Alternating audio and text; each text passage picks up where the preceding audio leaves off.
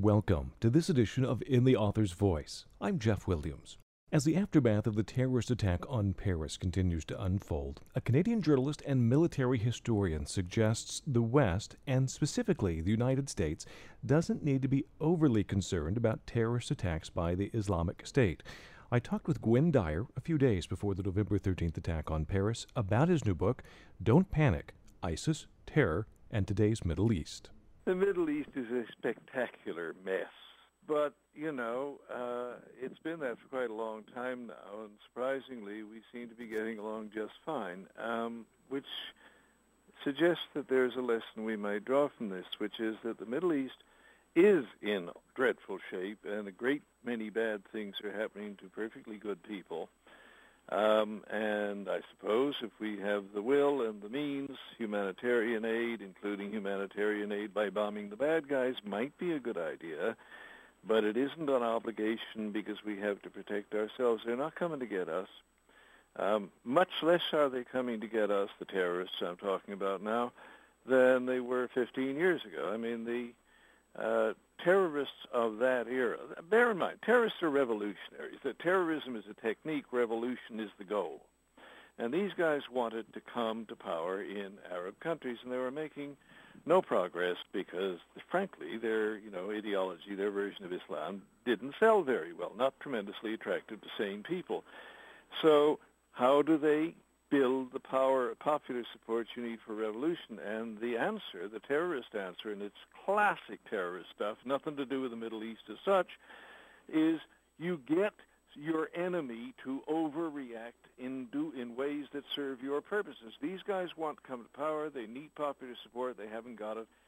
Get the United States to invade a Muslim country, and you'll get popular support like crazy. You'll radicalize a lot of people. They'll turn to the terrorists maybe their revolution gets off the ground. That's where 9/11 comes from. I mean, it, that it, it's amazing how hard it is to to make this understood to the American public because I guess they don't like the idea that they're a, a tool in somebody else's strategy. but the 9/11 attacks were intended to cause the United States to invade Muslim countries because that would serve Osama bin Laden's agenda, which is revolutions in the Arab world. Now, the current lot, ISIS, uh, Islamic State, you know, the, the head choppers, the people who burn people to death and crucify people and so on. They're a different case. They're not revolutionaries. They're in power. They have a state. It's kind of a ramshackle state, and it takes in half of Syria and half of Iraq, but the kind of desert halves. It's only got 5 million people, but nevertheless, they're not revolutionaries. When they expand, it's by conquest and their purpose, therefore, is not to get the United States to invade. They don't even want the United States to bomb them if that could be arranged. And therefore, they have no motivation to carry out big terrorist attacks in the West whose only purpose will be to get us to go and invade them, um, which is a large part of the reason why there haven't been many attempts at large terrorist attacks in the West and none at all in the United States since since September of 2001. Is ISIS in these groups, and is it more manifest destiny right now? They're wanting to expand their control in, in their corner of the of the Middle East. They want definitely. I mean, you know, like most radical groups, their ultimate goal is world domination. You know, I mean, there's been 30 or 40 radical groups with that in mind, from the Nazis to, you know, 15 people holed up in the hills in Arkansas at some point. You know, um, but uh, they don't generally get there, and they do generally have more reasonable or at least feasible short-term goals. And in the case of Islamic State, it is to spread their ideology and their control over the Arab Middle East for a start, which would be a pretty long, large order already, um, because basically everybody who doesn't follow their version of Sunni Islam is an enemy who is worthy of being killed or enslaved. So that's all the Christian minorities in the Middle East. It's all the Druze. It's Jews, of course. And it is much more numerically important, all the Shias and all the Alawites. And um, we're talking tens of millions of people here. So, you know, they, they've still got big ambitions that are, in their view, within reach. And we do, we would prefer they not achieve those goals, but they're not going to attack us and even if they did achieve those goals, though it would be a humanitarian tragedy, it wouldn't tremendously matter. to mm-hmm. us.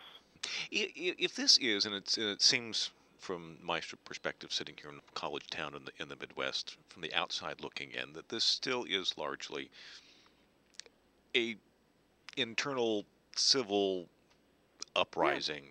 type yeah. event. So, what role does the West even have trying to to be there and interfering with someone else's? Well, you know, a, a very good question, which I think you can answer without my help. Um, you know, you will observe that other great powers um, who don't have um, a dog in this fight do not intervene. You know, who could intervene there if they felt like it to stop this humanitarian tragedy? Well, I suppose the Chinese could, the Japanese could, the Indians could, the Germans could, the Russians could. The only people who have is the Russians, and the reason they did last, uh, what, well, September, um, was that they could see, they were getting reports actually through the Iranians, that Assad's army, the Syrian army, was about to crack. They were losing territory fast. They were getting desertions soaring. You know, these guys are going down if you don't do something, and the Russians have an 8% Muslim minority, and they're pretty close to the action. Only one country away, sort of one country between them and this. So the Russians did not want to see these guys with their extreme ideology getting control of a whole country like Syria, as opposed to a patch of desert, and they intervened to stop that. And I think they probably have stopped at least in the short term. Their bombing has been quite effective in sort of freezing the front lines. No more retreats by the Syrian army. They're even moving forward in a few places. Now, you know that's that's a sensible intervention, and the Russians aren't expecting Assad will ever reconquer all of Syria. In fact, they've already got some p- talks going on a ceasefire. They just want to freeze it so he keeps the, the heavily populated bits where all the important things are. Um, and you know, we would be frankly wise to go along with that goal too, because none of us want to see Islamic State or Al Al Nusra, which is their sort of clone. Uh, uh, the other big Islam, uh, the big Islamist group, um, who are in our press talked about as moderates, but they're not. They're another bunch of people out of the Islamic State mold. In fact, a lot of them used to fight for Islamic State. So you don't want to see those people take over Syria. It won't destroy our strategic position or our trade or anything like that won't lead to more terrorist attacks in all likelihood if the Islamic State did take over Syria, but, you know, it would be a humanitarian disaster and there'd be millions more refugees. So I'd rather not see it, and I don't object to a little bit of bombing with the idea that you just sort of contain Islamic State. Nobody's going to put ground troops in there won't, Russians won't, nobody will. I was going to ask you that you mentioned the humanitarian. I mean, there are there's a large uh, contingent of, of Syrians and Syrian expats in in the states and, and, and in the West. Do we have a humanitarian obligation to help? Uh, well, you know, there are, frankly, there are groups from virtually everywhere on the planet in countries like the United States and Britain. We've taken in a lot of refu- refugees and a lot of immigrants from every continent.